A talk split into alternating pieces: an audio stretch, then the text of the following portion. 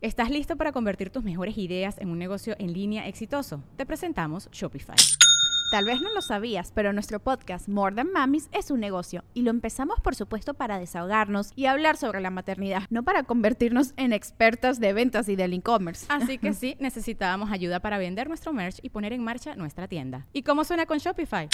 Llegó otra venta. Shopify es la plataforma de comercio que está revolucionando millones de negocios en todo el mundo. Ya seas un emprendedor desde tu casa o desde donde sea, Shopify es la única herramienta que necesitas para iniciar, administrar y hacer crecer tu negocio sin dificultades. Con Shopify puedo gestionar pedidos, envíos y pagos desde cualquier lugar, brindándote toda la información y estadísticas de tus ventas al detalle. Regístrate para un periodo de prueba con tan solo un dólar al mes en shopify.com barra sonoro, todo en minúsculas Ve a shopify.com barra sonoro para llevar tu negocio al siguiente nivel. Shopify.com barra sonoro. This episode is brought to you by Shopify. Whether you're selling a little or a lot, Shopify helps you do your thing, however you cha-ching. From the launch your online shop stage, all the way to the we just hit a million orders stage. No matter what stage you're in, Shopify's there to help you grow. Sign up for a $1 per month trial period at shopify.com slash special offer, all lowercase. That's shopify.com slash special offer. ¿Quiénes llegan más adelante? ¿Los más talentosos o los que están dispuestos a pagar el precio por salir adelante? ¿Son siempre los más talentosos los verdaderos líderes? ¿Son siempre los más talentosos los que trabajan más? ¿Quién llega más lejos? ¿El que trabaja y se disciplina y le pone empeño y hace lo que los demás no quieren hacer, quien paga el precio? o los más talentosos. ¿Hasta dónde te lleva el talento? ¿Hasta dónde te puede llevar el trabajo? El trabajo disciplinado. Para eso, para desarrollar una mentalidad ganadora, le hemos llamado a un campeón, a un futbolista mexicano que fue siete veces campeón en la primera división mexicana con tres equipos distintos y además fue también tres veces campeón de goleo. Hoy es comentarista estelar en Telemundo y estará transmitiendo los Juegos Olímpicos y justamente esta semana que arrancan los Juegos Olímpicos, vamos a hablar de la mentalidad de campeón, de la mentalidad ganadora que nos puede servir para continuar haciendo nuestros sueños realidad. Con gran gusto tenemos en el podcast al campeón mexicano, Carlos Hermosillo, en el episodio 175. Comenzamos. El podcast de Marco Antonio Regil es una producción de RGL Entertainment y todos sus derechos están reservados. Carlos Hermosillo nació en Cerro Azul, Veracruz, México. Es el segundo máximo goleador de la historia en la primera división del fútbol mexicano y el quinto máximo anotador de la selección mexicana de fútbol. Fue cinco veces campeón con las Águilas del América, en una ocasión con el Cruz Azul y otra más con el Necaxa. En su desempeño como centro delantero logró un tricampeonato de goleo. Fue también campeón goleador de la Copa de Campeones de la CONCACAF en dos ocasiones y dos veces goleador de la Copa México. En sus 12 años con el Tri de México anotó 34 goles y en su carrera anotó en total 362. Hoy con nosotros Carlos Hermosillo en el podcast. Mi querido Carlos, te saludo hasta Miami, directito a los estudios de Telemundo. ¿Cómo estás, amigo? Bien, mi querido Marco, con el gusto de saludarte, la verdad muy contento de estar contigo. Qué bueno, qué bueno. Estamos a unos días de que empieces a transmitir las, las Olimpiadas de, Tokio por Telemundo. y Ahí estás en los estudios justamente. ¿Estás emocionado de, participar en esto, amigo? Sí, estoy muy emocionado. Fíjate que yo no tuve la oportunidad de jugar en los Juegos Olímpicos como jugador. Este, y ahora me ha tocado estar en estos Juegos Olímpicos de, de Tokio. Estoy emocionado porque pues de alguna u otra manera no los jugué, pero los voy a vivir, los voy a vivir de una manera diferente. Y eso, eso me, pues, me genera mucha, mucha alegría y mucha motivación. Qué bueno, amigo. Y el tema tiene mucho que ver con las Olimpiadas y con el fútbol y con los campeonatos, que dicho sea de paso, y digo, como fuiste azul, este, no, nunca es tarde para decir felicidades porque se acabó la, maldición al Cruz Azul y volvieron. Se acabó, se acabó por fin. ¡Ay! Ah, se acabó. ¡Ya se acabó! ¡Ya se va a acabar! ¿No eran campeones desde que fueron campeones contigo o, había otro campeonato? Desde el 97 no éramos campeones, teníamos 23 años sin, saber lo que era ser un campeonato. qué cosa, qué cosa, amigo. Bueno, pues hoy vamos a hablar justamente de eso, de la mentalidad de campeón, de la mentalidad, eh, de la mental, mentalidad ganadora. Tú, pues fuiste campeón con América, con Necaxa, con Cruz Azul, este, seleccionado nacional, super goleador. Siempre, siempre te distinguiste por tener justamente una mentalidad muy disciplinada, una mentalidad de campeón. Y yo sé que tú tienes 10 consejos, nos dijo Carlos, yo quiero compartir con la gente 10 consejos para una mentalidad eh, ganadora. Pero ahí la, mente, la mente es súper importante, ¿no, Carlos? Porque imagino que tuviste en tu carrera gente con mucho talento, pero sin la mentalidad ganadora y al revés. Mira, Marco, este, tocas un punto muy importante y se me pone chinita la piel, porque yo creo que la mente tiene un juego más que importante dentro de lo, de lo que tú quieres. Yo he escuchado a mucha gente que los sueños sí se cumplen y es una realidad los sueños se cumplen cuando los, cuando los vas, vas a buscar los, esos sueños, ¿no? Porque yo puedo soñar en mi cama que yo quería ser jugador de fútbol y pues no tomar ninguna acción. Yo desde chavo, te quiero decir, desde chavo, siempre tuve metido muy en mi cabeza que yo iba a ser jugador de fútbol profesional y que iba a ganar, porque mi ídolo, mi ídolo, mi ídolo, mi gran ídolo era Miguel Marín y él era portero y él ganaba muchos Citlalics. Y yo cuando veía los Citlalics me transportaba yo decía, yo voy a estar en ese momento y voy a ganar Ciclalix. Yo voy a llegar a lograr eso. Pasaron, no sé, 15, 14 años cuando yo debuté en primera división eh, este, en un enero del 84 y hice mis dos primeros goles.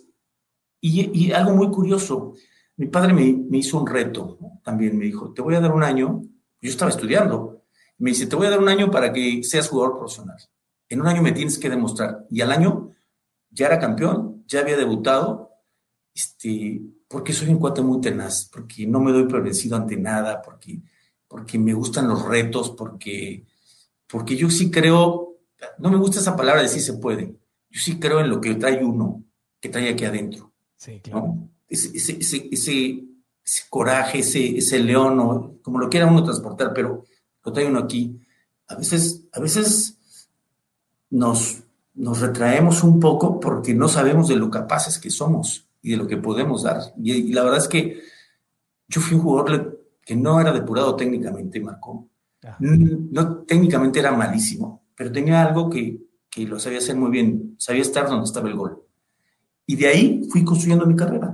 O sea, tenías olfato. O sea, porque en la vida es igual. Tienes que estar en el lugar correcto, con la gente correcta. Tienes que ver hacia dónde van las cosas en los negocios, en, la educación, en el deporte, en lo que hagas. En tu carrera tienes que irte colocando, decir hacia dónde van las cosas, dónde está el olfato. Entonces tú tenías eso. Fíjate, qué interesante que lo dices.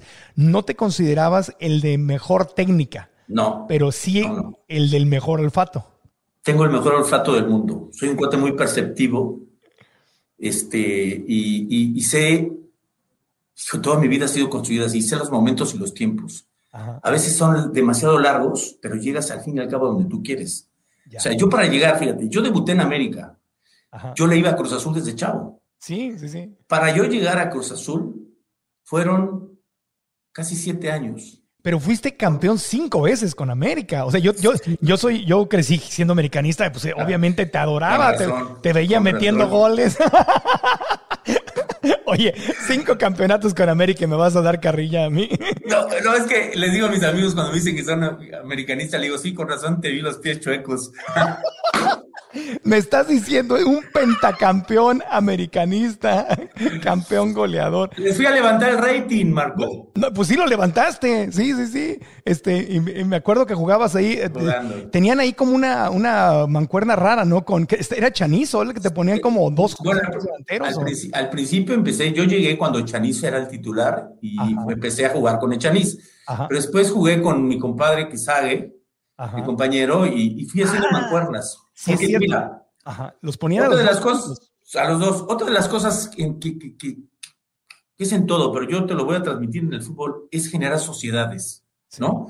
Y mi sociedad primordialmente era con Sague, porque Sague era el que jugaba por el lado izquierdo y el que centraba y el que me pasaba los balones, pero yo hacía sociedades con todos los que tenían que ver conmigo.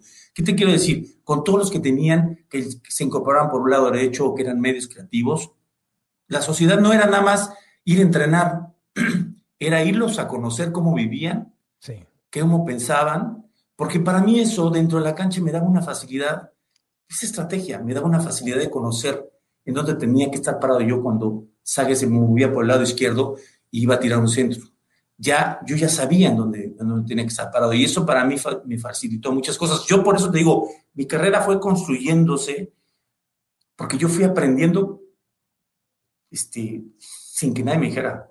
Claro. Fue de pura intuición. Sí. Y, en, la, en, la, cancha, ese olfato, en la cancha literalmente, ¿cómo lo sentías? ¿Te dejabas, o sea, no pensabas a dónde me tengo que ir a colocar, estoy tres cuartos de la cancha, o sea, simplemente te dejabas fluir? O sea, ¿sentías como premoniciones de la pelota va a venir para acá? A ver, cuéntanos de ese proceso. Te voy a platicar, te voy a poner un ejemplo. Yo jugaba para Cruz Azul en ese entonces y nosotros necesitábamos ganar ese partido. Me acuerdo que íbamos 0-0 contra Toluca. Y a mí me, en una jugada caigo y me pisan y me abren la mano, entonces me voy a media cancha. El doctor me empieza a vendar, yo dentro de la cancha, y yo empiezo a ver que la jugada empieza a recorrer por el otro lado, por el lado izquierdo. Y digo, doctor, doctor, suélteme, suélteme, suélteme. Y empiezo a trotar a la par de donde iban corriendo la jugada por el otro lado. Entonces, pues llegan al, al, costado, tiran el centro, yo llego por atrás, solo, ¿eh? La pelota rebota, rebota, rebota, rebota, y me cae a mí, pum, gol. Me, y me dice el Tato Noriega, y me dice, no puede ser. Estabas en media cancha. Me dice, ¿cómo lo hiciste? Pues es olfato, es intuición.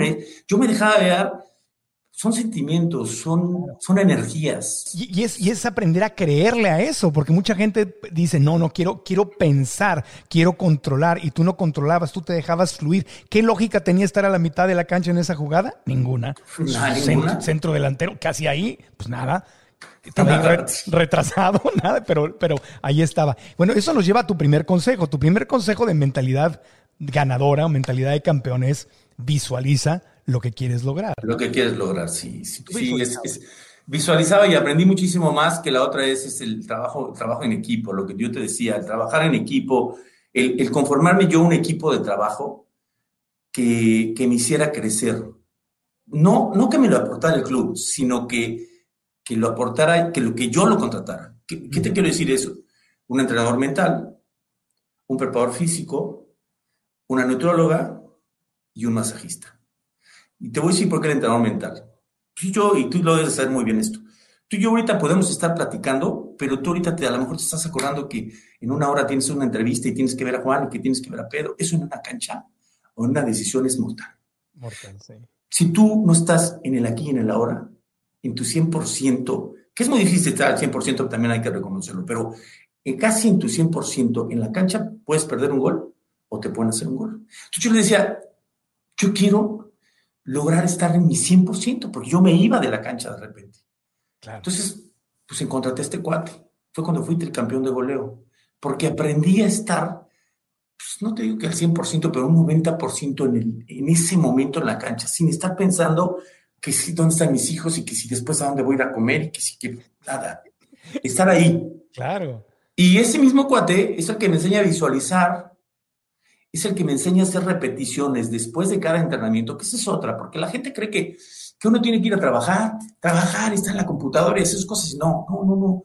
Yo siempre digo, yo me quedo a pulir mis defectos y a mejorar mis virtudes. Entonces yo me quedaba a entrenar y el tipo me dijo, te tienes que acostumbrar a ver la pelota en la red. Entonces eran disparos primero sin portero, primero sin portero, pa, pa, pa, pa. Y después con portero y, te acostumbras. Te, mira, de veras que a mí me pasaban las jugadas de que ya cuando me caía ahí para, para, para meter gol, mi movimiento era, era natural porque ya lo traía aquí. Claro. O sea, para, tú, tú, tú educaste a tu mente a que lo normal era que tú le pegabas a la pelota y era gol. Y era gol. De donde le pegara, ¿eh? ¿De dónde? De donde le pegara. Hasta de, rebo hasta de rebote. hasta con la espalda. pero, pero, pero está, entonces ahí van, ya es el punto número dos, porque el consejo número uno que nos diste, yo aquí tengo en mis notas, dijiste, mentalidad de campeón número uno, visualiza lo que quieres lograr. Y tú te visualizabas en, en, la primera división mexicana, con la selección nacional, te visualizabas campeón, incluso campeón con el equipo específico con el que querías, que era Cruz Azul, que lo lograste. Después de cinco campeonatos con la América, te fuiste y fuiste campeón con, el, Cruz Azul. el, punto número dos es trabajar duro. Tú eh, lo, dices, eh, es común que lo digas, que no eras el más talentoso, ¿no? Lo que decías hace rato. No eras el más talentoso, pero eras el que más duro trabajaba. ¿Tú sabes cuántos jugadores me trajeron a mí para quererme suplir? Y que yo lloraba, lloraba textualmente en mi casa, lloraba porque dice, ¿por qué? Si yo terminé con 20 goles, ¿por qué me traen un extranjero? Porque América se, caracterizaba por, por eso. Sí, sí, sí, pues no me va a ganar. Y la otra, y entonces yo, yo siempre respeté mucho mi profesión, porque hay una cosa que se llama respeto a lo que tú haces, es, disciplina. Fui un cuate muy ordenado, muy, muy práctico en lo que yo tenía que hacer. Sabía perfectamente que lo que tenía que hacer era dormir bien, alimentarme bien, hidratarme muy bien, masajearme y hacer muchos estiramientos. ¿Por qué? Porque, ¿Por qué estiramientos? Porque yo nunca tuve una lesión muscular. Nunca. Wow. Y, eso, eso, fue porque estiraba, meditaba, este, preparaba yo muy bien mis juegos. Yo, yo no llegaba a la cancha a decir, ay, pues a ver, ¿quién, ¿con quién voy a jugar? ¿Contra quién? No, no. Yo sabía que al central que iba a jugar, tenía mis estrategias para unos y para otros. A unos les me los iba metiendo a la bolsa diciendo, no, pues, ¿cómo está la familia? ¿Todo bien? O sea, este, ¿y qué tal? Y entonces ¿Te hacías, amigo, ¿Te hacías amigo de tu marca Claro, entonces me lo iba metiendo a mi zona donde yo quería que estuviera, porque entonces ya, ya no iba a ser lo mismo a la hora de marcarme, pues ya lo había metido yo en mi zona. Ya te quería, ya, ya no te veía con odio. Ya me quería llevar a su casa. wow, hacer relaciones públicas ahí con él. Claro, y cuando, cuando ni siquiera me voltean a ver decía, no, pues este partido sí va a estar duro. Wow. Entonces, Sí, pues es estrategia. Yo creo que la vida es una estrategia. O sea, tú tienes que saber perfectamente y, este, qué es lo que tienes que hacer, contra quién vas a jugar, si tiene su pierna derecha, es, hábil, si no es hábil, si es rápido, si va bien por arriba, si no va bien por arriba, si es un jugador que se distrae con, fácilmente. Eso lo tienes que hacer, eso es parte de tu profesión. Claro, y es lo que hace, es lo que hace un líder. Un líder tiene que conocer al enemigo o a la competencia y tienes que trabajar, como dices tú, a la medida, hacer el trabajo duro y, hacer un traje a la medida. Bueno, que en los equipos de fútbol, soccer americano, básquetbol lo vemos. Hay equipos dinastías que se que como Tom como Belichick de los Patriotas de Nueva Inglaterra que se distinguen por jugarle diferente al opositor dependiendo con quién está. O sea, conocen bien al enemigo. Y hay otros que no, que le juegan, le juegan igual y todo, a todos. Ellos traen su estrategia y no importa quién tienen enfrente, ellos juegan igual y no les va bien. Porque, porque es lo que decías tú al principio. Hay gente que tiene mucho talento que confía mucho en su talento. Sí. Pero a veces el talento es importante, pero es más importante tu actitud. Claro. Es más importante tu disciplina, es más importante tu planeación y tu estrategia de lo que tú vas a hacer. Para mí, para mí eso es fundamental. Entonces, mucho más importante trabajar duro, hacer tu tarea, prepararte, que el talento con el que naciste. Mucho más importante, porque el talento ahí va a estar. A ver, yo, yo, tenía el, talento de ser, tener la intuición y el olfato, pero si yo no lo hubiera trabajado, si físicamente yo no hubiera hecho nada, pues era bien difícil. O sea, hacer, hacer goles no es un tema así fácil, se ve fácil, pero no es un tema fácil. Entonces, lo que tú dijiste de un líder, también un líder tiene que ser muy cercano a sus compañeros. Tú sabes que el fútbol, te voy a decir esto, el fútbol es de estados de ánimo. Sí. Si tú te peleaste con tu esposa y al día siguiente tienes un partido, olvídalo.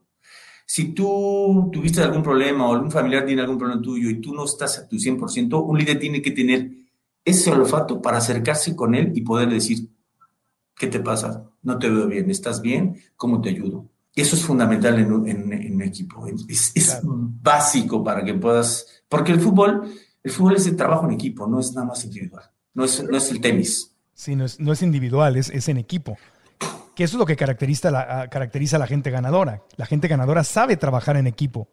Los que son individualistas sí pueden tener mucho éxito, pero hasta cierto nivel. Digo, menos que estemos hablando del tenis o del golf. Estoy hablando de la vida en general. La vida es un juego de equipo. Los negocios son un juego de equipo. El dinero es un juego de equipo. Telemundo es un juego de equipo. Sí, y lo más importante es tu equipo. Hacerlo sentir lo importante que son. O sea, yo pude haber hecho muchos goles, pero yo no los hubiera hecho si no hubiera tenido esos grandes compañeros, si no hubiera tenido una buena relación, si no hubiera sido cercano a ellos, si no hubiera sido un líder dentro y fuera de la cancha, que, que me creían. Porque la otra es que te tienen que creer. Es como cuando se para un técnico enfrente de ti y te empieza a decir, pues hoy vamos a jugar este, este sistema de 4-3-3 y tú, y tú lo ves y dices, no le creo, no, me, no me está convenciendo. Entonces, en la cancha, que esto también sucedía, es cambiábamos la estrategia. Dentro de la cancha nosotros los jugadores cambiábamos la estrategia, salían bien las cosas y el técnico... O sea, tienes que tener un liderazgo muy importante y tienes que tener un conocimiento muy importante de lo que o sea, ¿Cambiaban lo que decía el técnico? Sí. Tú decías, no, no, no, no, no. Lo que él dijo no lo vamos a hacer. ¿Saben qué? No, no, nos juntamos. Antes de irnos, vamos a juntarnos en el cuarto. Entonces, pues ahí nos juntábamos y le decíamos, ¿sabes qué? No vamos a apretar a tres cuartos de cancha. Este equipo maneja muy bien el balón, nos vamos a tirar un poquito más atrás, los aguantamos ahí y salimos, en, desprendemos esta manana por los costados y nos iba bien. Pues, algunas nos iba bien y otras no, pero el técnico se quedaba callado. O sea que también es, hay esa, esa lucha de poder a veces en este, entre el técnico y la estrella del, del equipo, ¿no? Pues no, pues no tanto, sino que yo creo que yo siempre he dicho que una gente que se para enfrente de ti para, para dar una plática, para, para dar instrucción, te tiene que convencer. Claro. Tiene que convencer. Porque nosotros tuvimos, llegamos a tener un técnico, Marco, que eran, antes de irnos al partido, eran una charla de una hora. Salíamos todos ya, dormidos. Nos mandaba desmotivados. Yo decía, no, pues, eso no puede suceder. O sea, nosotros necesitamos, o sea, salir prendidos. No. Y así nos mandaba. Entonces, por no nos iba bien. Entonces, ahí. Sí. de, técnico estamos hablando.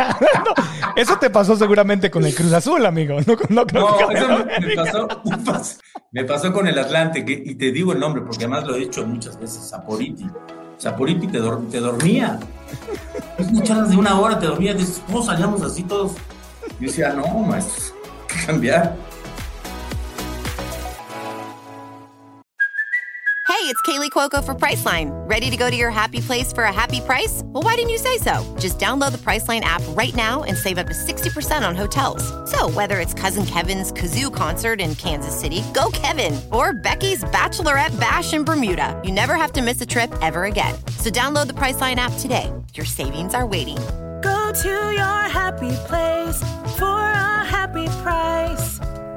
Go to your happy price, Priceline. Toda crisis tiene una oportunidad. ¿Sabías que muchas de las empresas que hoy son súper exitosas, sobre todo en el mundo digital, se han creado en tiempos de crisis? Es hora de levantarnos y darnos cuenta que aún en medio de tiempos difíciles podemos construir nuestro bienestar financiero y pasar de la supervivencia y de esa angustia a la estabilidad y al crecimiento. Sé que la duda, la incertidumbre, el miedo pueden llevarte a no creer en lo que te estoy diciendo, pero te pido que me creas porque puede ser la verdad, sobre todo cuando tomas la decisión de cambiar las historias historias que te estás contando en tu mente, porque aquí empieza todo. El bienestar financiero empieza aquí en la mente. Hoy yo te digo que sí puedes, claro que se puede, pero solo si tomas acción y empiezas a obtener las herramientas necesarias para reprogramar tu mente y que tu mente juegue a tu favor en el tema del bienestar financiero. Yo quiero ayudarte a dar el primer paso y por eso hoy te invito a mi nueva masterclass gratuita donde te comparto los secretos que he aprendido de mis más grandes maestros y que me han servido y que quiero que también te sirvan a ti para que los pongas en práctica inmediatamente y logras lo que te propones. Marco, ¿y cómo puedo asistir a la clase? Pues la respuesta es muy fácil. Da clic en el enlace, regístrate y estás dentro. Es gratis. Además, al inscribirte podrás descargar un autodiagnóstico que te va a ayudar a evaluar cómo anda tu relación con el dinero y llegar listo o lista para la clase. Anota en tu agenda el día y la hora y nos vemos en la clase. Yo tengo todo listo, solo faltas tú. Inscríbete gratis en marcoantonioregil.com diagonal bienestar. marcoantonioregil.com diagonal bienestar y si estás en YouTube, haz clic en el link de la descripción de este video. ¿Cuál fue tu técnico favorito? Menotti. Menotti. ¿Sabes qué? Menotti, hay un antes y un después de Menotti. Menotti vino a revolucionar el fútbol, yo creo, en nuestro país. Y personalmente a mí me enseñó mucho a perfilarme hacia la portería. Yo jugaba mucho de espaldas, él me enseñó a perfilarme. Y me enseñó que me decía siempre, finta al portero, se cae y pasa la red. No necesitas no necesitas este, tirar muy fuerte, es pase la red y así hice muchos goles. Con él, muchos. La importancia, ¿no? La, importancia de, tener a alguien que de verdad admires y que sea un verdadero líder. Bueno, aquí tengo ya cuatro consejos. Visualiza lo que quieres lograr, trabaja duro, conoce a tus compañeros. Tú le dedicabas, como lo estabas diciendo, mucho tiempo a conocer a tus compañeros este, y, a conocer al enemigo también, a conocer al, que te estaba marcando. Eh, ten una estrategia, la estrategia hazla a la medida de las circunstancias. Ahí van, ahí van cuatro consejos. Otro consejo importante, em, hay jugadores, y, todos estamos haciendo una analogía ¿no? entre el fútbol y la vida, o sea, lo que estamos hablando de fútbol tiene que ver con la vida. Hay jugadores que son responsables y les encanta por ejemplo, LeBron James o en el, en el, fútbol, pues obviamente Ronaldo o Messi o tú, decías, cuando hay, cuando hay que meter el penal o meter el punto que nos va del campeonato, yo la tomo. Y hay otros que le sacan la vuelta, que no quieren estar en el ojo del huracán. Entonces, ese nivel de, también de, de responsabilidad es una de las claves para tener éxito en la vida, ¿no? Y en, y en, el fútbol. No cualquiera es así de responsable. Pues mira, te voy a platicar ahorita que tocaste esto. Nosotros vamos nosotros jugamos, ganamos en el 97 contra el León, ¿ok? Y nosotros jugamos el primer partido contra Atlas, lo, eliminamos, y el segundo partido vamos a jugar contra Atlante, y a mí me fracturan en el primer partido de costillas. Ok. Entonces yo terminé el partido, fíjate lo que te estoy diciendo, sin saber que el equipo podía llegar a la final. Yo tenía mi intuición, y le digo al doctor, doctor, ¿las costillas se operan? Me dijo, no. ¿Se pueden operar? Sí. Pues opéreme estás loco, sí, quiero que me operen. Entonces me amarraron las costillas, me operé. Yo me acuerdo que mi esposa me decía, si te operan nos divorciamos. Pues ni modo. Entonces me operé, me operé, me operé las costillas, me amarraron las costillas y el equipo llega a la final. Pero me decía, estás loco, el doctor me decía, estás loco, Carlos. Si ni siquiera sabes el equipo, el equipo va a llegar a la final. Y llegó a la final. Yo regresé para el primer partido de la liguilla jugar contra León, jugué medio tiempo, no lo jugué muy bien porque jugué con un chaleco antibalas, estaba nervioso yo. Horrible, claro. Entonces, ahí vamos al segundo partido y lesionando Tena me dice, te voy a llevar a la banca y este, te voy a utilizar solamente que te necesite. ¿Ok? Y está perfecto. Y me mete en los tiempos de gol de oro entonces hay una jugada ahí, comiso, pum, me pega. Si tú haces esto, están discutiendo, ¿eh? Este fin de siglo está absolutamente loco. Vacías tantita agua, te echan. Y, marcan penal, pero yo no me doy cuenta. Te estoy haciendo todo esto porque voy a llegar a lo que acabas de decir. Al penal, claro. Entonces, Adomaitis me decía, ¿estás bien, hermosillo? ¿Estás bien? Y el doctor me tocó. Pero le dije, ¿cómo estar bien si tengo sangre? No, hermosillo, ¿estás bien? Dijo, bueno, ¿cuál es la, cuál es la prisa, bro? Dijo, es que marcaron penal, ya no sé, estoy bien. claro, te voy a decir por qué. Si no lo tiraba, yo lo tiraba a Domaitis y a Domaitis no quería saber nada del penalti, lo que tú dices. Y no porque sea mal jugador, sino porque a lo mejor él en su confianza no la tenía en ese momento. Y yo traía mi confianza hasta arriba. ¿Tú sabes lo que significa para mí? Fracturado, entro de cambio, hacen penal, es un gol decisivo. Yo decía, esto no lo puedo fallar. David Comiso, llega el Cruz Azul, gol. Yo tenía demasiada confianza. Creía mucho, porque yo creía mucho en ese momento. Ese momento, vas a decir que estoy loco, van a decir que estoy loco, pero son momentos que atraes tú. Sí. Son momentos que atraes tú. Las cosas las atraes tú. Porque mi padre decía, no pienses, no pienses tanto porque se te va a cumplir. Claro. Y, este, y la verdad es que yo sí, yo sí soy mucho de eso. Yo te puedo hablar de mi vida, que ya te voy a mandar el próximo año el libro, tiene mucho que ver con esto. Toda mi vida, todos mis momentos buenos, malos, que la gente cree que somos Superman y no somos Superman, porque también tenemos momentos de debilidad terribles, terribles, que, que a veces la gente no se da cuenta, pero, pero pues, porque, pues, porque nos ven como estrellas, como, como, como que no, inalcanzables, pero no. Para lograr lo que uno, a donde uno llega, no son momentos nada más agradables, son momentos también muy complicados. Son momentos de, de retraerte y aprender de ese momento para poder crecer, para dar un paso hacia adelante. Y de ser disciplinado, ¿no? Porque ese es otro de los atributos, ese es otro de los consejos que, que, que nos compartías, el ser disciplinado. Y tú eras disciplinado para entrenar, disciplinado para estudiar al opositor, disciplinado para estirarte y evitar lesiones. disciplinado para recuperarte, disciplinado con tus pensamientos. Es una constancia muy especial la que tiene una, un ganador, ¿no? Un campeón. Sí, fíjate que sí, inclusive soy, soy muy, una gente que cree mucho en la, tan, tanto en la mente que yo cada vez, las veces, pocas veces que me operaron, yo me recuperé muy rápido porque primero me preparé mentalmente para entrar a una operación.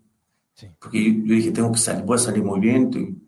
Haz cuenta que recorría donde me iban a operar y salía perfecto. O sea, yo, yo creo mucho en, que todo lo que uno piensa uno lo trae, lo que te sucede lo atrae Oye, mi, querido Carlos, ¿no te diste varios topes con la selección mexicana de, fútbol? Porque desde afuera uno como aficionado, y bueno, obviamente sí conozco a otros futbolistas que han estado en la selección y directores técnicos, suena un desastre. No, no sé ahora cómo es, ¿verdad?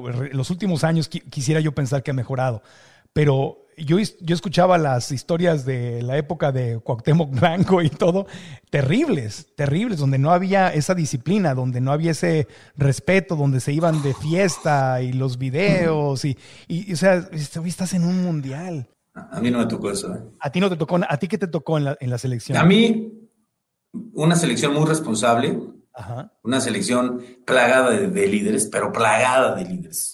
Que eso es lo que hoy hace falta en nuestro, nuestro país. Líderes. Eh, eran, eran tan, eran, era tan exigente que si dentro de la cancha o, o tú salías fuera de la cancha, te veía uno de ellos, te llamaba la atención o te iba con el técnico y le decía, está pasando esto con fulanito de tal. Era, era de verdad una de las, para mí, para mí, una de las mejores selecciones en todos los aspectos.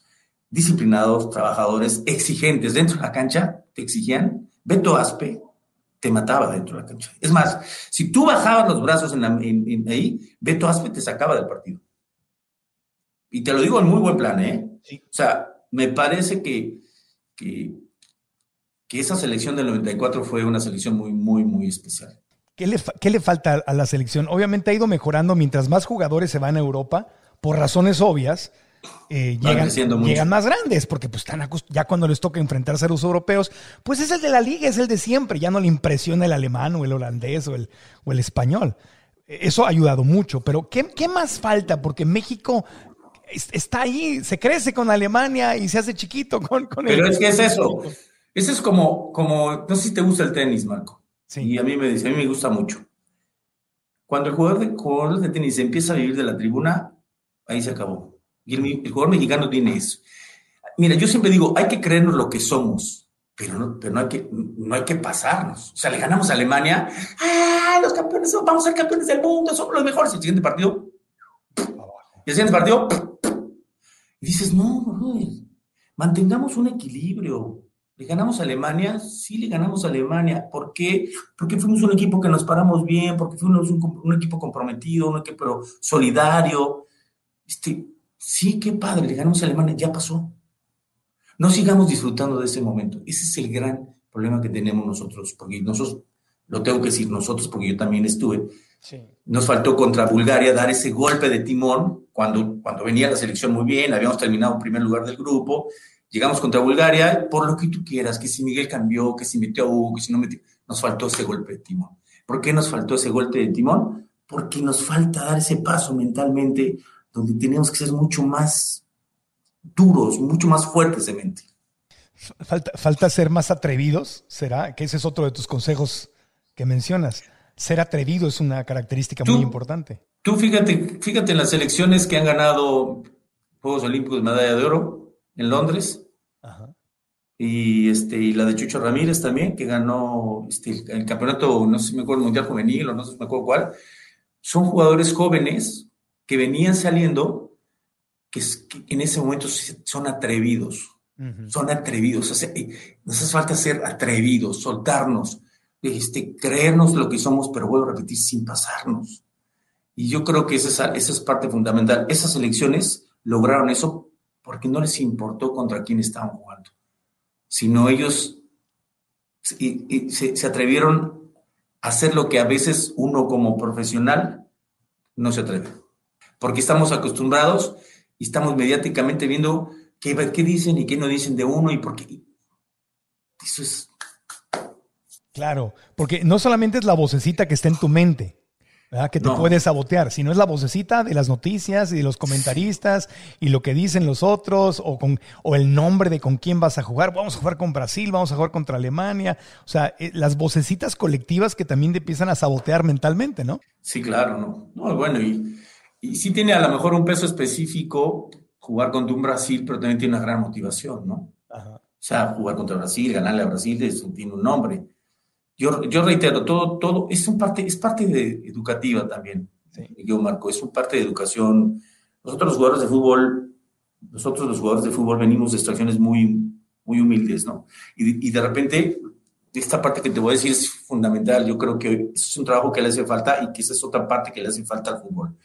Venimos de, de familias que pues, algunos de muy bajos recursos, otros que hemos que han crecido y que hemos crecido porque nuestro padre se preocupó por crecer, pero de repente nos encontramos con que siendo hijo te conviertas a líder de una familia. ¿Por qué?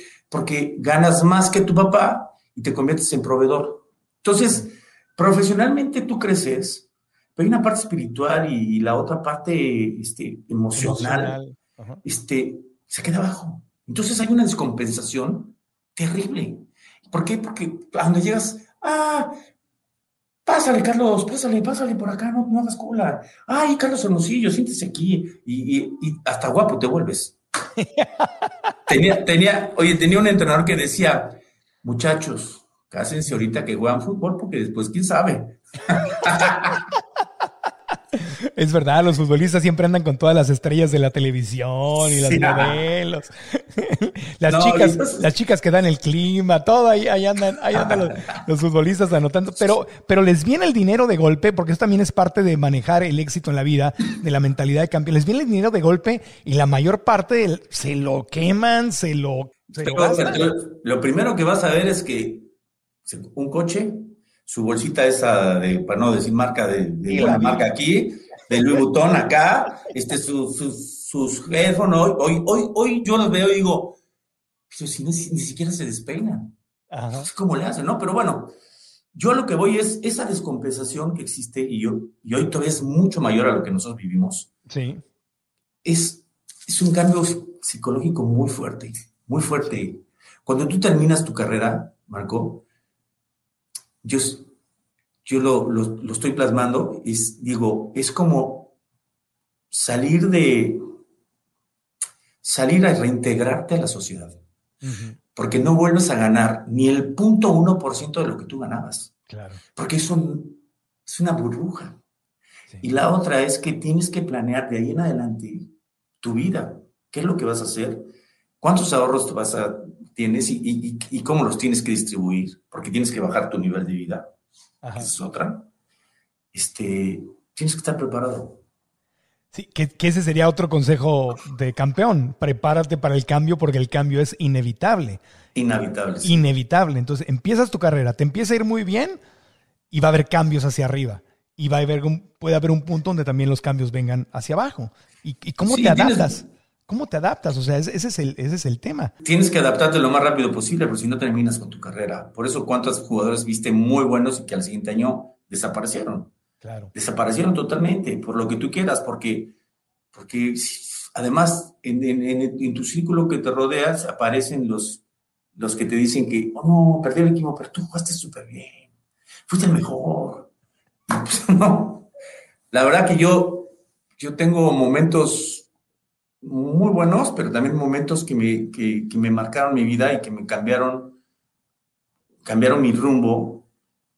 Por ejemplo, un gol que nos hace el Boca Juniors en la Copa Libertadores, yo jugaba para América, esa te de acordar, estadio lleno, este centro Samuel brinca, remata y nos hace un gol y nos eliminan con, con y yo lo marcaba. Y la siguiente jugada, centro de Pavel, yo, tomo una mala decisión y cabeceo y cabeceo con la mollera y la tiro afuera nos elimina. Yo me acuerdo que ese día ha sido de los peores días de mi vida, porque el estadio era México, México, México. Claro. Y yo, ¿sabes qué? Yo venía muy inconforme de que no me metían a jugar cuando yo había sido goleador del torneo, pero pues estaba inconforme. ¿Contra quién, contra quién, a quién habían metido ahí el, América? Calderón, un buen amigo mío, sí, argentino. Ajá. entonces, pero mira, esto me lo mandaron.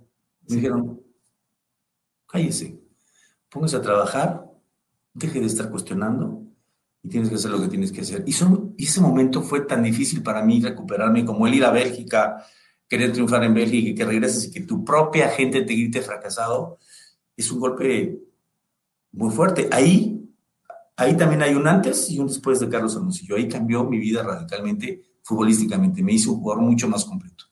Muchísimo más completo. Yo creo que los topresos son una gran oportunidad, una gran oportunidad para crecer. Los tropiezos, a veces nos queremos ahogar en un vaso con agua y, y, la solución la tenemos a la vuelta de la esquina. Claro. Y en el fútbol sucede mucho eso. Sucede porque no todo es color de rosa. No todo es que, ay, yo quedé tricampeón de goleo. No, no, todo es color de rosa. Hay momentos muy complicados. Me tocó estar en la banca, me tocó vivir esa parte de estar en la banca, de que no me gustaba estar en la banca porque yo estaba acostumbrado a ser titular. Pero pues al técnico que llegó no le gustó. Me tocó no ir al Mundial de, de Francia cuando yo era campeón de goleo y yo reclamé y dije que como yo no es, era así el tricampeón de goleo, pero pues el técnico que fue decidió con el jugador que, que cumplía con, con ese objetivo. Entonces, Qué duro, ¿no? Sí, pero, sí. pero lo hicieron muy bien. No, Entonces, no hay nada garantizado. Nada. Entonces, a veces uno tiene que callar y aprender de ese momento para, para poder crecer. Sí. Y ahí está el otro consejo, mantén los pies en la tierra. Ni, ni, ni, los pierdas, ni te vayas arriba a lo loco cuando estás ganando y todo va de maravilla, ni te tires al suelo también cuando las cosas no están bien. O sea, mantén, mantente niveladito en la tierra, ¿no? Pies en la tierra. Y yo siempre le decía a los jóvenes, le dije, y, a mis compañeros, me dije, cuando empiezas a sentir que empiezas a volar y que te sientes el más guapo y que, dije, recuérdate cómo llegaste a la primera división. Porque muchas veces algunos, yo te puedo decir, compañeros que yo vi, llegaban corriendo desde, para entrenar en la América, desde Tasqueña, se, llegaban desde Cotitlán Escali, por metro, a Tasqueña y de Tasqueña a la América corriendo y luego entrenaban, terminaban y se iban corriendo y se subían al metro Tasqueña todos los días. Algunos en guaraches. Así. Entonces yo digo, recuérdense que eso, que eso los regrese y que los aterrice. Todos tenemos derechos a desubicarnos. Yo no, yo no conozco a nadie, ni al más preparado, que nos haya desubicado. Todos tienes derecho, pero hay que regresar lo más rápido posible y hay que exponer los pies en Piensas en ser emprendedor o dueño de tu negocio, pero te surgen muchas dudas. La vocecita en tu mente te dice todo lo que puede salir mal. Y si no consigo vender nada, y si fracaso, y si hago el ridículo, y si pierdo mis ahorros, y si pierdo mi casa, y si lo pierdo todo. Quiero decirte que esto es normal, nos pasa a todos. Son solamente algunos de los ejemplos de los diálogos saboteadores que tenemos en nuestra mente y que a todos nos saltan cuando queremos abrir nuestro propio negocio, hacer algo diferente, tomar la decisión de salir adelante, ir por nuestros sueños. Pero obviamente, si no manejas esos pensamientos, te acaban congelando, te acaban deteniendo, el miedo te acaba dominando. Y me hubiera encantado que alguien me ofreciera lo que yo te quiero ofrecer hoy a ti, una masterclass gratuita donde vamos a ver cuál es la diferencia de esos pensamientos que nos empobrecen versus pensamientos que nos ayudan a manifestar abundancia. Esta masterclass se llama Cómo crear nuestro bienestar financiero y está disponible ahora mismo. Haz clic aquí para que te inscribas y seas parte de ella y juntos podamos aprender, darle la vuelta a esos pensamientos y abrir las alas para manifestar lo que realmente queremos. Te espero en la clase. Inscríbete gratis en marcoantonioregil.com diagonal bienestar. marcoantonioregil.com diagonal bienestar. Y si estás en YouTube, haz clic en el link de la descripción de este video. Las características de un buen líder. Ya, ya dimos aquí nueve consejos. La, la otra importante es siempre ser un buen líder. ¿no? para ti hoy, con todo lo que sabes y todo lo que has pasado, ¿qué significa ser un buen líder?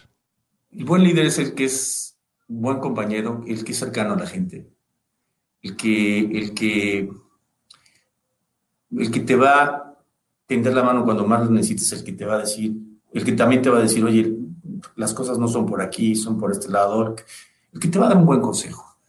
Un líder, pero, pero ojo, tienes que ser con el ejemplo. Tú no, puede ser que yo esté diciendo, ay, soy una buena persona y afuera soy el peor. O sea, tiene que ser con el ejemplo. Si tú eres un agente ejemplar, ya empezaste bien para ser un buen líder. Y, para mí eso es fundamental, el trabajar bien, el ser ordenado, el ser disciplinado, respetuoso con sus compañeros, el cercano a, ellos, que eso es, eso es parte fundamental. Mi querido Carlos, hablando de, los, de los problemas que llegaste a tener, que obviamente te van convirtiendo cada vez en mejor ser humano, cuando eres una persona que toma las dificultades como oportunidades de crecimiento personal, ¿tuviste algún día una, una crisis económica? ¿Algún problema económico? Sí. Te voy a decir, te lo voy a decir a ti, ¿eh? Cuéntame. Tuve una crisis económica y, y tuve una crisis que pensé que nunca que nunca iba a pasar por eso, pero pasé alguna vez en la vida. Este, tuve un problema de adicción después de jugar fútbol. Curiosamente después, porque siempre fui muy disciplinado. Entonces, eh, yo me separé hace ya 11 años. Mira, yo terminé de jugar fútbol, me fui a España a estudiar, regresé, después regresé a la CONADE. En la CONADE no me fue, no me fue muy bien, pero fue una gran experiencia para mí. Ahí me, me, me separé de mi mujer este, de ahí me quitaron de la CONADE, me mandaron a la diputación, en la diputación me dejaron solo, perdí. Este, de ahí fue perder, perder, perder, perder, perder, perder. Y no estaba acostumbrado a perder, Marco. Claro. No estaba acostumbrado a perder. Entonces, fueron momentos bien difíciles. Yo me acuerdo de, esta, de este momento que te voy a platicar. Es un momento muy importante. Yo venía de, de Jalapa, Veracruz, en mi camioneta, de ver ahí a una persona y de repente en la bajada de Puebla hacia México empezó a llover muy fuerte, pero muy fuerte. Yo no veía. La camioneta se me movía, todo oscuro. Entonces, yo no sé si me fue una, no, sé cómo decirte que, pero hace cuenta que yo dije, este soy yo. Este, esto que estoy viviendo, este soy yo. Todo me duele, todo me molesta, estoy muy inestable. Estoy en lo más profundo de, el, el cuarto más profundo, en el, en donde tú quieras, lo más oscuro, tengo que salir de esto. Ese fue mi momento. Me acuerdo que, que lo estoy diciendo, se me pone chinita la piel. Este, fue un momento muy complicado, salí de ese y este y salí de todo. La verdad es que yo le doy muchas gracias a, a Dios, a mis hijos, este, porque, porque no, fueron momentos complicados porque eh, trabajar en la política no es, un tema muy complicado, es, es, un tema de estrategia para mal. Porque todo el mundo te golpea y todo el mundo quiere hacer pedazos y todo, tú eres el peor y tú eres el peor ratero y eres el peor de todo, de todo, de todo. Nunca, nunca. Entonces, tú no puedes caminar, entonces estás viendo estrategias para ver quién te golpea, cómo te golpea y cómo le puedes hacer daño a él. Y eso, está, eso, no estuvo bien. O sea, no hay... Eso, es eso es, yo, yo le decía, ¿cuál es la diferencia entre el fútbol y la política? Le dije, no, una gran diferencia. Con tu fútbol tú sabes contra quién te enfrentas y, qué, y de qué tamaño es. En la política no. Tú no sabes con quién te sientas, ni de qué tamaño es, ni cómo es, ni nada. Entonces, lo que le, lo que le llega a uno es lo que construye uno. Yo siempre digo que es, es un terreno, ¿no? Te dicen, te dicen, mira, aquí hay un terreno. ¿Qué sigues? Siembra paciencia, siembra amor, siembra... ¿Qué quieres sembrar? Porque al final eso es lo que vas a recibir. Y eso es lo que este, a mí me tocó vivir por eso vine a Miami, Marco, porque yo necesitaba salir de México, necesitaba desligarme de, pues, de todo. Este, y hoy he encontrado la paz, mucha armonía. He, regresado a ser la persona que yo, que yo era. Qué bueno. Me da mucho gusto que en Telemundo hayas encontrado una, una nueva casa y que estés y que estés ahí con las alas. Yo te he visto, estás feliz, estás feliz trabajando, haciendo lo que te gusta, comentando, trabajando con el buen Gurbitz, que se ve que se, ve que se quieren mucho y se llevan muy bien.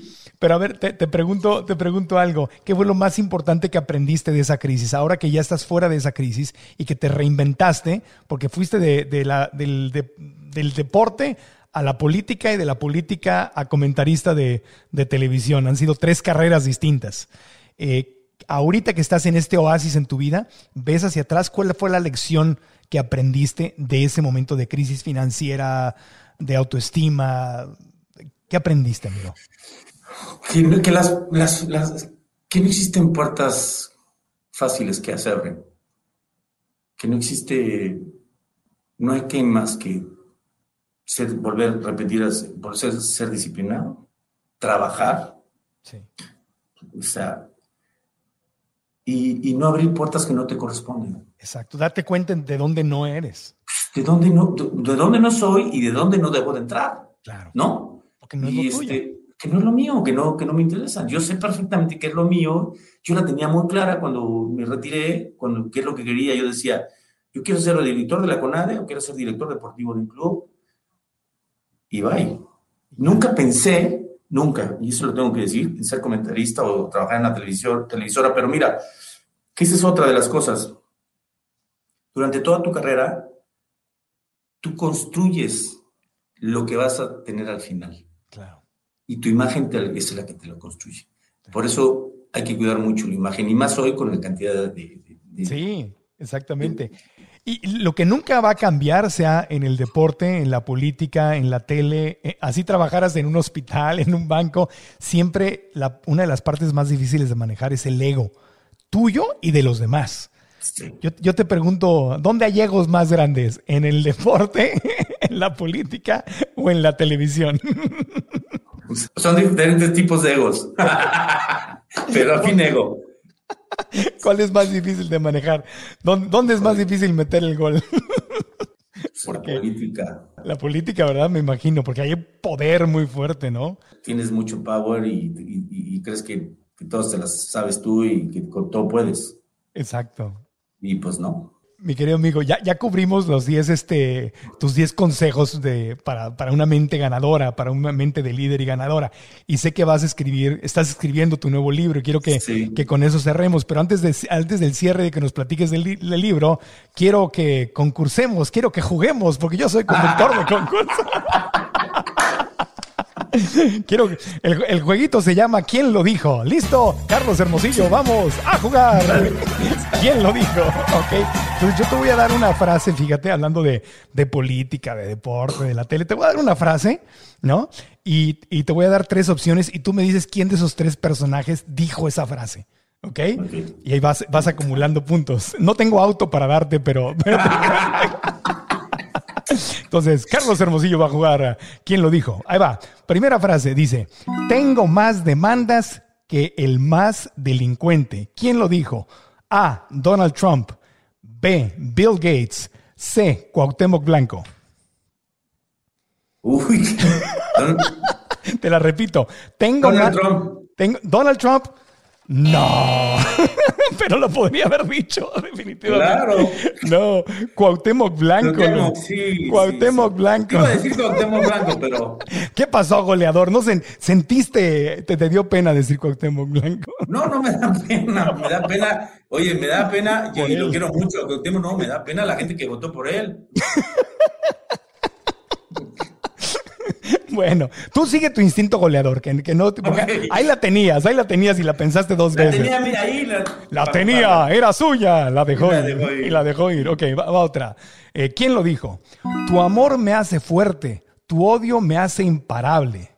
A. AMLO. B. Cristiano Ronaldo. C. El profesor de la casa de papel. Tu amor me hace fuerte, tu odio me hace imparable. ¿AMLO? ¿Quién? ¿AMLO? AMLO, no. Cristiano Ronaldo. Cristian, Cristiano Ronaldo. Ya ves que pues es el más odiado y el más querido, ¿no? Depende. Pues también el otro. Exactamente. El, y el de la casa de papel, no, ese, ese no. Ese no. Bueno, por eso está en la trivia la cosa. Sí, sí, sí. sí, sí, sí, sí, sí, bueno, va, va, Oye, van dos errores. ¿Qué pasó? Tienes que ganar esta, querido campeón. No, no, no, pues yo soy malísimo. Pues, eh. Vamos, como dijera Chabelo, Carlos Hermosillo se merece otra oportunidad, cuates. Otra oportunidad. Otra Voy a la catafixia. Vas a la catafixia. Va la número tres. ¿Quién lo dijo? No soy un dios, soy un futbolista. ¿Quién lo dijo? A. Diego Armando Maradona. B. Pelé. C. Zidane. Maradona. Maradona. ¡No! ¿Cómo? Lo pudo haber dicho. Lo dijo eh, Zidane. Zidane fue el que, fue el que lo dijo. Sí, sí, sí. Maradona tal vez hubiera dicho, aquí le pusimos, sí, soy futbolista y soy Dios. pero, pero no. No lo, lo, pudo haber dicho, pero no lo dijo. Bueno, tienes todavía, fíjate, si, si anotas los tres siguientes goles, puedes empatar el partido. ¿Quién lo dijo? Fíjate. Portugal y Venezuela son parte del mismo continente. ¿Quién lo dijo? A. Nicolás Maduro, presidente de Venezuela. B. Cuauhtémoc Blanco. C. Kiko, el del Chavo del Ocho, respondiendo una pregunta del profesor Girafales. Portugal y Venezuela son parte del mismo continente. Sigue tu instinto goleador. ¿Por dónde Kiko. viene? ¿Quién? ¡Kiko! ¡No! Nicolás Maduro, presidente de Venezuela, dijo eso, imagínate. caray. Imagínate. ¿Sabes qué me pasó? Me pasó como, como cuando vas a tirar un penalti, ¿Qué? ¿sabes? Si tú vas caminando y en el transcurso de, de ir caminando al, al balón Lo cambias pierdes. de decisión, Sí. lo fallas. Lo va. Bueno, tienes, tienes dos más, tienes dos, por la, por la del honor, por la del honor, venga. Dale, dale. Diga. Dice. Me voy como Federer, 6-0. Sí. No, no, pero el- todavía puedes lo del honor. Dice así, ¿quién lo dijo? Los del bar están tragando tortas. A. Jorge Campos. B. Miguel El Piojo Herrera. C. El Tuca Ferretti. Híjole, está muy buena esa. Los del bar están tragando tortas. ¿El Tuca? El Tuca. ¡No! El Piojo Herrera. Mi querido amigo. Te lo hubieras imaginado con el cabello así, ya sabes. Haciendo- La del honor, la del honor, la del honor. Ahora sí, con esta, con esta es la del honor. ¿Quién lo dijo? Perdimos porque no ganamos. A. Ay, qué bueno. Ronaldo. B. Donald Trump. C. Luis García. No me digas que lo dijo Ronaldo. ¡Sí! ¡Sí! La del honor. La del honor. ¡Un auto! Ah, no, ¿verdad? No, un auto es el que te voy a dar yo a ti. Mi querido Carlos, la del honor. Bueno, sí, Ronaldo, Ronaldo de Brasil. Perdimos porque no ganamos. Oye, a, a veces las, las- las entrevistas con los, con, los, con los futbolistas, no es tu caso, obviamente, pero las entrevistas son muy chistosas ahora que estás del otro lado. Porque casi siempre re- responden lo mismo, ¿no? O sea, no, no- a veces en las entrevistas van saliendo de la cancha y les hacen la pregunta y no responden nada. ¿Y, sabe- y sabes qué pasa también? ¿Qué Algo que pasa? me ha pasado de este lado, que si hablas, si hablas, cuestionas algo de un jugador, porque pues, pues me toca estar de este lado. Yo no puedo engañar a la gente que está viendo un partido, ¿no? Claro. No te vuelven a hablar. Ah, no te, no. Oye, ¿me puedes dar? No, no, a ti no te queda porque hablaste mal de él. Pues sí, pero también hablé bien de él cuando, pues, cuando, porque yo soy una gente que, que, que yo digo lo que siento, no es que sea el dueño la verdad, pero, y mis amigos lo saben, ¿eh? Compañeros y excompañeros de jugador de fútbol. Si me das argumentos para hablar bien, pues te lo voy a hablar bien, pero si no me los das, pues también tengo que hacer la otra parte. Entonces dejan de hablar. Son gajes del oficio, lo- lo- los- los- hablan- hablando de los egos. Amigo, estás escribiendo libro. Cuéntanos de tu libro, cuándo lo publicas, cómo se llama, qué vas a hablar en, en el libro, por qué hay que leer el libro de Carlos Hermosillo. Mira, Marco, porque, porque yo quiero trasladar todo lo que yo viví, no- no como jugador, no voy a hacer el típico libro de que yo metí tantos goles y que, y que entonces jugué y, la foto, no, no. Voy a hacer quizá una página con mi historia del fútbol, pero todo lo demás es un poco de, pues, de mis vivencias, de mis, de mis errores, de cómo salí de esos errores, de cómo construí mi carrera, de cómo es, echas a perder a veces algo que para mí es importantísimo, que es la familia, por, por, por el tema de los egos y por... yo quiero trasladarle todo eso a los jóvenes, pues como una experiencia, como que les sirva, que, que, que se identifique y que diga, pues, pues yo estoy ahí, estoy, ah, pues a mí me pasa lo mismo. Este, y lo quiero hacer y lo voy a, estoy pensando sacarlo para, para antes del Mundial de Qatar. Bueno, pues te va a tocar comentar muchas cosas interesantes en, la, en el en Sí, ahí vamos a estar. Hay que verlo, eh, a ver a Carlos Hermosillo y a, y a Gurbitz en Telemundo. A Miguel Gurbitz, que, que nos llevamos muy bien, pero nos peleamos mucho, pero nos llevamos muy bien. Mi querido Carlos Hermosillo, última pregunta es, de todos los campeonatos, de tus siete campeonatos, cinco con el América, uno con el Cruz Azul y otro con el Necaxa, si pudieras revivir una temporada y un campeonato ganador, si la pudieras volver a vivir, ¿cuál sería? La de Cruz Azul. La de... Oh, ¿Por qué no dijiste de América? La de Cruz Azul. La de Cruz Azul, sí. Azul y sabes de qué? También déjame decirte, bueno, con América bien, pero lo de Necaxa fue maravilloso. Y la ganar a Chivas en Guadalajara. Sí. Un gran equipo. Pero no, la la de de- Cruz Azul. La del azul. Cruz Azul. El, el tu niño interior te gana. Completamente, siempre. Siempre. Entonces me vas a decir que esos cinco campeonatos con el América, donde le ganaste al Cruz Azul, que, que no- Los, los disfruté muchísimo. Es, lo que la gente no entiende. Yo lo disfruté, fui un profesional, me quitaba la camisa y me la ponía y me ponía la camisa de la institución y la defendía como diera lugar, pero, pero mi corazón era azul. azul. No azul amarillo, era azul. me ganaste. y, los goles que le metiste al Cruz Azul. También los disfruté, los festejé, ¿no recuerdas el gol que yo metí al Cruz Azul en, que fuimos campeones así? Me fui. dice que te fuiste. Avioncito, sí, sí, me acuerdo. Muy bien. Bueno, mi querido Azul, este, con un poco de crema dentro de ti, te agradezco mucho. ¿Dónde te puede, la gente te puede seguir además en Telemundo en redes sociales, verdad? Estás en Instagram, en Facebook. Hermosillo 27, C Hermosillo 27, ahí me encuentran. Su número de camiseta, ¿cómo olvidarlo? Claro. Claro, con tu fe azul, con rojito y amarillo. ¡Ah!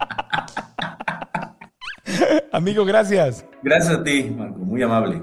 Espero de todo corazón que la mentalidad campeona, la mentalidad ganadora de nuestro querido Carlos Hermosillo, te sirva y te inspire en cualquier aspecto de tu vida, especialmente ahí donde tienes tus sueños más queridos, más anhelados, los que están en tu corazón y donde la vocecita en tu mente te podría estar saboteando. Aprendamos y crezcamos con esta mentalidad de campeones. Si estás en YouTube, deja en los comentarios cuál fue la lección más importante que aprendiste de Carlos, qué te está inspirando a hacer. Comparte el video o el audio con cualquier persona que quieras que escuche también este podcast. Y repito, si estás en YouTube, activa la campanita, suscríbete al canal y dale un like a este video. Eso nos ayuda muchísimo para seguir creciendo. Y si nos escuchas en cualquiera de las aplicaciones de podcast, en Apple Podcast, en Spotify o Google Podcast o iHeartRadio, inscríbete, danos las cinco estrellas y una reseña positiva. Todo eso, todo eso nos sirve mucho para seguir creciendo.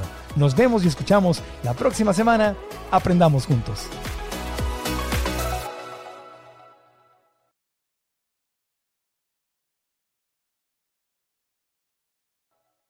¿Estás listo para convertir tus mejores ideas en un negocio en línea exitoso? Te presentamos Shopify.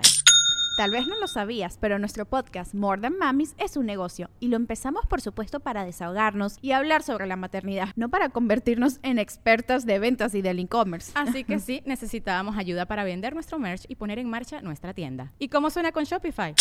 Llegó otra venta. Shopify es la plataforma de comercio que está revolucionando millones de negocios en todo el mundo. Ya seas un emprendedor desde tu casa o desde donde sea, Shopify es la única herramienta que necesitas para iniciar, administrar y hacer crecer tu negocio sin dificultades. Con Shopify puedo gestionar pedidos, envíos y pagos desde cualquier lugar, brindándote toda la información y estadísticas de tus ventas al detalle. Regístrate para un periodo de prueba con tan solo un dólar al mes en shopify.com barra sonoro, todo en minúsculas Ve a shopify.com barra sonoro para llevar tu negocio al siguiente nivel. Shopify.com barra sonoro.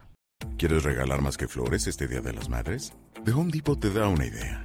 Pasa más tiempo con mamá plantando flores coloridas, con macetas y tierra de primera calidad para realzar su jardín. Así sentirá que es su día todos los días. Llévate tierra para macetas Bigoro por solo $8.97 y crece plantas fuertes y saludables dentro y fuera de casa. Recoge en tienda y sigue cultivando más momentos con mamá en The Home Depot. Haces más, logras más. Más detalles en homedepot.com diagonal delivery. Step into the world of power, loyalty, and luck. I'm gonna make him an offer he can't refuse. With family, cannolis, and spins mean everything. Now, you wanna get mixed up in the family business. Introducing The Godfather at ChumbaCasino.com. Test your luck in the shadowy world of the Godfather slot. Someday, I will call upon you to do a service for me. Play the Godfather, now at Chumpacasino.com. Welcome to the family. No purchase necessary. VGW Group. Void where prohibited by law. 18 plus. Terms and conditions apply.